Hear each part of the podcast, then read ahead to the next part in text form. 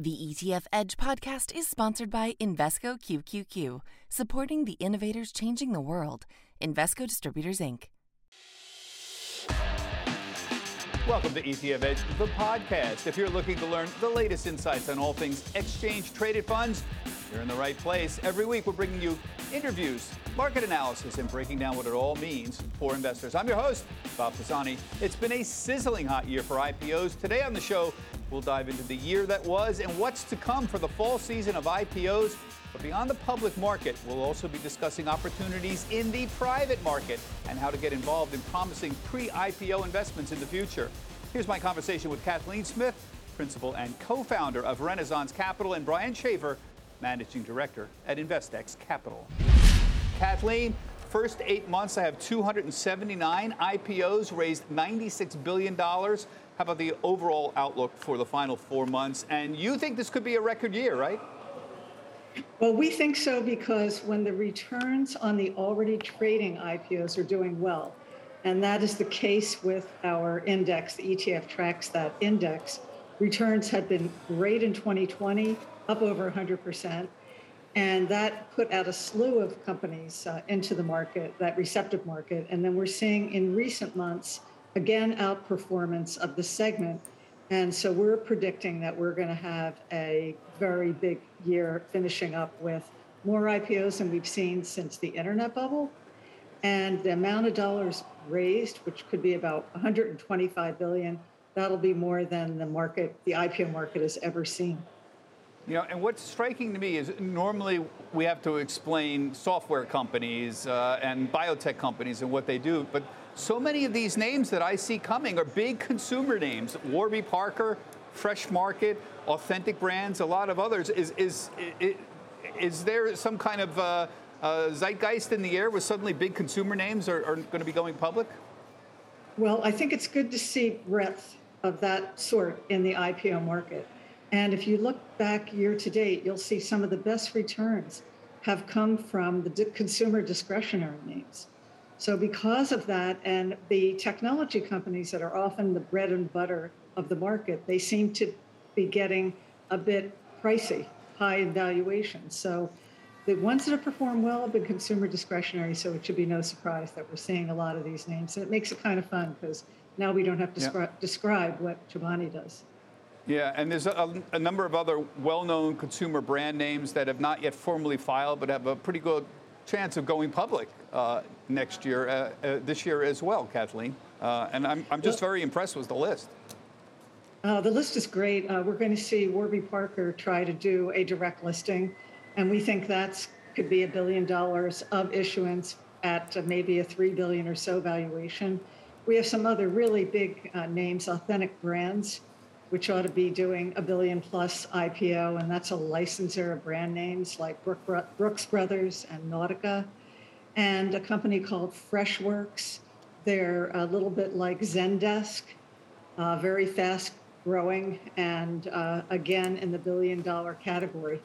Once we got back from Labor Day, we just saw a tremendous quality of company get onto the IPO calendar. So next week we're going to see over 3 billion of issuance and they're from companies that all have valuations of over a billion, some up to $8 billion. Yeah, and we're putting up a list right now here, including ThoughtWorks and Definitive. Uh, Rivian's another one that's a potential IPO company that's out there. Um, I'm wondering if you think uh, uh all of these are going to be coming. Obviously, the most important thing is the state of the market. So far, the market's been holding up very well. Um, are, are, we going to see a sudden rush uh, in the next starting next week, where in the next three weeks you're just going to see a massive number? What does the calendar look like? The calendar is filling up now. So I would say we're seeing a rush. Now, the one important thing about the IPO market is there's a pricing mechanism here. And these companies are all going to be compared to already traded public peers. So if the overall market goes down, the pricing will be adjusted on these IPOs. They should be. If not, the deals won't work. And that is important because if deals don't work, then investors stop participating. So I think if the, the IPO mechanism has been working just fine, I don't see why it wouldn't. And unless we get to some really big corrections, I think the pricing mechanism will give us deals that have values that make sense to investors. Yeah, you know, Brian, let me turn to you. It's striking that some of these uh, companies have been private for many, many years. They used to be companies would be private for five years, you know, and then uh, go public. But now I'm seeing companies that are private 10 years, even 15 years before they go public, and they're, they're still private here. So yeah. tell us a little bit of what kind of opportunities are available for people who want to buy or sell private securities, and what are you doing to help that? So, I mean, that's a great observation, Bob, and I'll tell you that there has been a massive paradigm shift, obviously, within the industry, and I would say that's now the norm, right? So you're seeing companies stay private 10 to 15 years because you've had a handful of the largest buy-side investors getting involved, injecting cash and liquidity into these companies at very early stages. We're talking B and C rounds. Um, and at that point, they no longer need to go to the public markets for liquidity. And so, again, that new trend that we're seeing, and as we say down on the floor of the exchange, a trend is your friend, is companies are staying private longer. And so, having access to that and thinking about how to democratize the process of investing um, is, is something that's very important and is on our mind quite a bit, as we know that the regulators are looking at it very, very hard. Um, and as the regulatory uh, dust settles, we want to find ways Explain to. how this works. So, right now, under your company, if I had shares I wanted to sell, I would go on the platform and seek a brokerage company. You go through the brokerage company, right? right. And then the company had, you still need approval of the company itself. That's right? exactly right. And, and again, it's, a great point. There's a lot of snafus in investing in private companies. It hasn't been electronified the way um, investing in public companies has. You can't hit the button and buy shares in a, in a millisecond the way my algorithms, uh, you know, that we built in the past have done. Today, those, this process could be very long and arduous. It could be days to months. By the time, and, and again, by the time you get in front of the companies to find out if they are going to ROFR those shares. And the ROFR is the most important part of the process because it seems to be the most ROFR uh, meaning ROFR meaning the right of first refusal. And so to your point of the question, which is those companies have the right. If I were to go to them as an early employee and say I'm about to sell my shares for 20 bucks to someone, they can say we have the right of first refusal to say no, we'll pay you the 20 and take those shares back whether into treasury or for whatever reason. This is a, still a pretty antiquated process. It's, it's really like an over-the-counter transaction, essentially. So if I'm at XYZ company and it's been private for 10 years, not going public, and I own 10,000 shares, pick a number, and yep. I want to sell 1,000 shares, it's actually fairly difficult to do that right now. You, you're trying to find some way to, auto, to uh, not automate the process, but do more electronic kind of trading. Yeah. But you still have to get the approval of the company, and you still have to have selling shares, uh, you know, you, you still have to get the company approval and you still have the fact that this has to be a qualified individual, right? That's exactly right. And so there's a number of different checks you need to go through. Um, and today it is extremely antiquated and high touch. And that is the reason that InvestX exists today is because um, our very ambitious goal, um, while ambitious, we don't think it's impossible. It's not, you know, it, this isn't rocket science. At the, end of the day is figuring out back office rails so that when you want to make an investment or if there's a ROFR process that it can be automated slash electronified and that's very important. So, is there an ETF angle here? So, for example, it, could you ever envision a process whereby you can actually get private companies in an ETF as a, as a group and trade it as, as a group? Funny, I had a, just a meeting this morning with one of the largest ETF issuers out there uh, who is very aggressively seeking to do exactly that, which is build an ETF um, around private companies. And if you think about really the larger U.S. consumer, the larger swath of the consumers who are not um, accredited today have no access to private companies. And the SEC has inadvertently made the rules, such as defi- what you know their definition of an accredited investor is, uh, have inadvertently made it very difficult um, for the for the masses, if you will, to invest. Mm-hmm. And so we believe that's kind of where the puck is going, not where it's at. And uh, and there are specific ETF issuers who are seeking SEC approval uh, to come up with ways in building baskets around private companies. Kathleen, what's your take on this whole thing? Uh, number one, what what do you think about the ability? Uh, uh, should people have an ability to buy or sell shares in a, in a private company, as Brian is essentially trying to set up? And, and why are companies staying private so long? It used to be five years, and with the venture capital, they wanted out. Now I see 10 years and more with venture capital firms. Well, uh, we would comment that in the private market, I think the most important thing for all markets to work well, it's kind of like the Amazon the more information you have about what you're buying and selling, the more transparency, you have a better marketplace. And that's why I think the IPO market has worked so well. There's a requirement for disclosure, audited financials, and stuff like that. So the more that Brian's efforts uh, enable investors to access with good information, then uh, I think uh, the, the growth ought to be there, and I think it's a noble effort. I, I myself think that the SEC should get rid of the accredited investor rule. It doesn't seem to make any sense to me. Investors can know what they're doing. So I think that it's a good a, a good approach. Um, I would say that in answer to why there's so many companies that have stayed private, back during the Jobs Act, the SEC put in a, a regulation or relieved a regulation that said if you had so many shareholders, like and it was I think 500, you were then you then had to go public because basically once you have that many shareholders, you effectively need to tell them what do the financials look like and stuff like that. Well, they extend they extended that number to like over 2,000, and so that enabled companies to stay very big and not to go public. And okay, that's fine. We're in a point in time right now where there's a lot of capital available. Yeah. And Right. it makes it easy. But remember, there are times when we know the IPO window can be closed and capital is not available. Right. And it's important for companies to get the, the, the fact that they have traded shares, liquidity can really give them uh, a benefit of being able to use that stock to raise additional capital, Right. to make acquisitions that they would not have if they stay private. But isn't the, I mean, other than the change in the SEC rule with 2,000 shareholders, isn't the simple answer that capital is really cheap and it's easy for these companies to stay private? Why bother going public when your venture capital firm, you'll, you'll do a series A, B, C, D, E, F, G, H. We've gone through the alphabet with some of these rounds of, of funding that are going on. Why go public when you could get cheap money for the rest of, of your life, essentially? Isn't that the real answer? Right. And the equations sort of flip flop because generally speaking, they should be, these valuations should not be as high as they are. I mean, we've seen a lot of IPOs that are done at valuations that are lower than their last rounds. Right. So the fact that capital is running to these companies, it's Right. not the best formula, but look, we've been in all kinds of markets. Markets adapt. Right. That's what they are.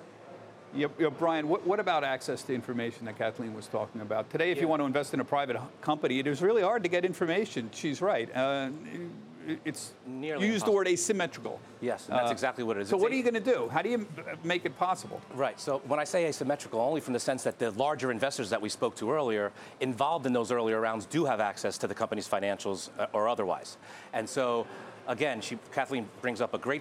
And as we're sitting here in this great institution that once had a point of sale, uh, which you know not to the extent that it used to be, but again, um, price discovery is a big part of the challenge for investors in private companies. And so that's another one of the things that we try to provide on our platform, which is access to financials, albeit some of it publicly sourced, but others that we gain access to directly from the companies, and after ascertaining that, put that on our platform for our for our broker community and our broker partners to share with their customers, and so that they can make more informed decisions in their investments. yeah. Yeah. You know, uh, Kathleen, one of the disappointments uh, with IPOs uh, this year has been the poor aftermarket performance. Uh, IPOs on average lost money, as you have noted, after the first day of trading. Now, why was that happening, and is there any improvement recently?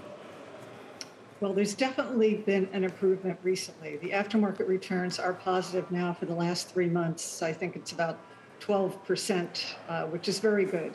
But if you drag along the full year, they are still, they're just about break even now. When aftermarket returns go negative, invest, uh, you know, investors start to step back and they don't, you don't get the follow through that you want with a priced IPO.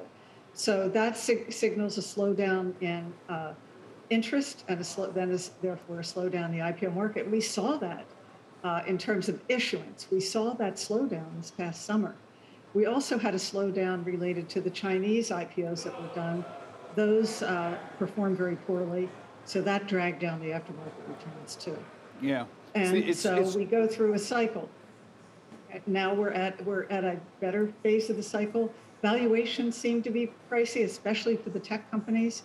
So Yeah. then you see the new ones come in, they're priced better, the uh, the aftermarket returns improve, and the cycle kind of starts over again. So you're, it, it, it strikes me as two things happen. When I saw the IPO ETF drop notably, it was February, March. That's when interest rates also moved up, and obviously uh, higher rates affect some of these younger startup growth companies, which are valued less on a discounted cash flow model. Uh, I think that's probably a, a, a, major issue, but also prices were too high. Are, are, you saying that we, and we've seen the IPO ETF do better in the last month or so, is this because in July and August, the, the IPOs, the price were, were lower priced and they're performing better in the aftermarket the, after the, they start trading? I think that it's a little bit of that because the ETF uh, is including companies that are already public and just on a quarterly basis will pick up new ones. So I think the it had to do with the performance of growth companies, as you mentioned, when interest rates appeared to be rising. It's not happening now. But with rates go, if rates go up, it does affect the value of growth companies. Now we seem to be have turned around, and we're in a market where it's investors just want growth. They're ignoring anything that's not growing. So investors are willing to pay a lot of money for growth when you can, interest rates are so the real return is negative on any kind of uh, fixed income uh, product. So in terms of yield, uh, you really value then a company that can produce uh, growth and cash flow. And we, interestingly enough, unlike 2000, the cash flow is very good on most of these companies. Yeah. Now it's time to round out the conversation with some analysis and perspective to help you better understand ETFs. This is the Markets 102 portion of the podcast. Today we'll be continuing the conversation with Kathleen Smith from Renaissance Capital. Kathleen, thanks for sticking around. I, the one thing I didn't get a chance to chat with you about is your thoughts on direct listings and SPACs, which have come out as rather significant competitors uh, to IPOs. Let me just start with the SPAC market. We had a torrid start to the year, uh, and it's cooled off quite a bit, but still robust. Um, the SEC several months ago announced uh, they were a little concerned about some of the comments being made by people about SPACs uh, particularly forward looking comments. Do you think that had anything to do with slowing the SPAC market down? And, and, and what's your thoughts on that versus the IPO process? For us, it's all about returns. And SPACs have not produced the returns for investors that IPOs have. And for that reason, we think that the whole, the idea, and, and there's some validity to the idea, has really cooled off because companies, uh, investors are not just not doing well. I have some data here. For example, uh, year to date, regular IPOs are up 19%, and over half of them are trading above their IPO price. SPACs are flat for the year, and only 37% are trading above their IPO price. So it's very tricky to go into the SPAC market thinking that you uh, it may be a winner's game. You have to be so careful about each one. So you can't just throw darts at any one and think that you'll do well. And this data, we've looked at data going back five years. Just the historical data shows that the SPAC does not perform as well as IPOs over the same period of time. And, and why is that? What, what do you think? Is the problem with the SPAC structure, or the, that it's just easier to go public using a SPAC? With, it, it, I mean, the SPAC advocates say the disclosures are the same. Why is, the, why is there such an underperformance? Well, we believe that it's harder to go public through a regular IPO. The scrutiny, the disclosure is much greater, and we're talking about a company that exists. You're studying that. With the SPAC, you're starting out with a blind pool and then making an acquisition where the sponsor adds dilution to it. And so our view is that it's like one of those, um, I guess, a curse of, of the structure where uh, if you're a company that can go public and go through that scrutiny, you'll do it. It's the ones that can't go public that end up in the SPAC market. And they yeah, te- so because you can produce uh, forecasts, they tend to be ones that uh, you need forecasts. They don't have revenue. There's a lot of uh, far out projections in order to right. um, to look and at. so, it's, is it your opinion of the several hundred SPACs that went public this year? If we have a down market, if we have a 10% correction in the market, is a, a lot of these going to roll over more so than would in an IPO market? I mean, the, the, we've had a we've had a historic up market, and as you said, they're already underperforming. Right. I think that SPACs have something going for them when they're a blind pool, and that the downside's uh, minimal. So if we had a big correction, you'll have some limited downside if it's still the blind pool. But after that, they become companies like anyone else. And we believe the risk level's high for SPACs. So they should be challenged just like any other company that's uh, in the marketplace, and maybe more if the risk profile is higher. Yeah, the risk profile is higher. Why? Because there was less disclosure. What what is more risky about the SPAC versus an IPO? Because we believe that uh, a company that could go public would, but you have to withstand the scrutiny. The IPO market's requiring companies that have revenues, growth, uh, many uh, uh cash flow, uh, yeah. with some exception. With SPACs, um, you don't need that, and so SPACs tend to be a, a different kind of company, a story stock, a, uh, a space company where you know you don't have revenue yet, and those can work. And for those companies, they need capital, so it's an outlet for them. But yeah. I think the uh, risk level is very high. Finally, just direct listings. There's only a half a dozen of them, really, but uh, Warby Parker is likely going to be a direct listing. Is there anybody else that's a potential direct listing candidate? I mean, how do you feel about their performance? Essentially, they're not selling any any uh, any new stock for the most part to, to the public. Uh, and uh, you, you, know, the, the, I guess there's less of a lockup. I mean, your thoughts on direct listings? Yes, uh, fundamentally, there's not a big difference. In fact, we include direct listings in our IPO ETF. Uh, we own Roblox, we own Coinbase, and um, the it's really hard to tell about the structure. I think the main thing is because it's a liquidity event for insiders and financial sponsors, it tends to be a little messy at the beginning. And so the when the, if the company can lock up shares and control some of the distribution during trading, I think it's helpful. Some of them have. So that's where we feel uh, the company should be looking at controlling the amount of, of stock that's in that's out in the marketplace. But basically, for investors, there's no reason to run after a direct listing. Plenty of time yeah. to buy it, very good disclosure. And since it's a liquidity event for insiders, wait a little bit and uh, the market will find its way to value these and they may very well be good investments. We like yeah. Roblox, that, that's performed really well. It has, yes. Okay, Kathleen, thanks very much. Uh, that's it for today, everybody. I'm Bob Pisani. Thank you for listening. Make sure you tune in next week. And in the meantime, you can tweet us your questions or topic ideas at ETF Edge, CNBC.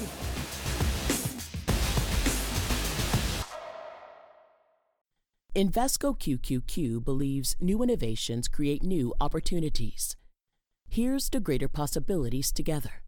Learn more at Invesco.com slash QQQ. Invesco Distributors, Inc.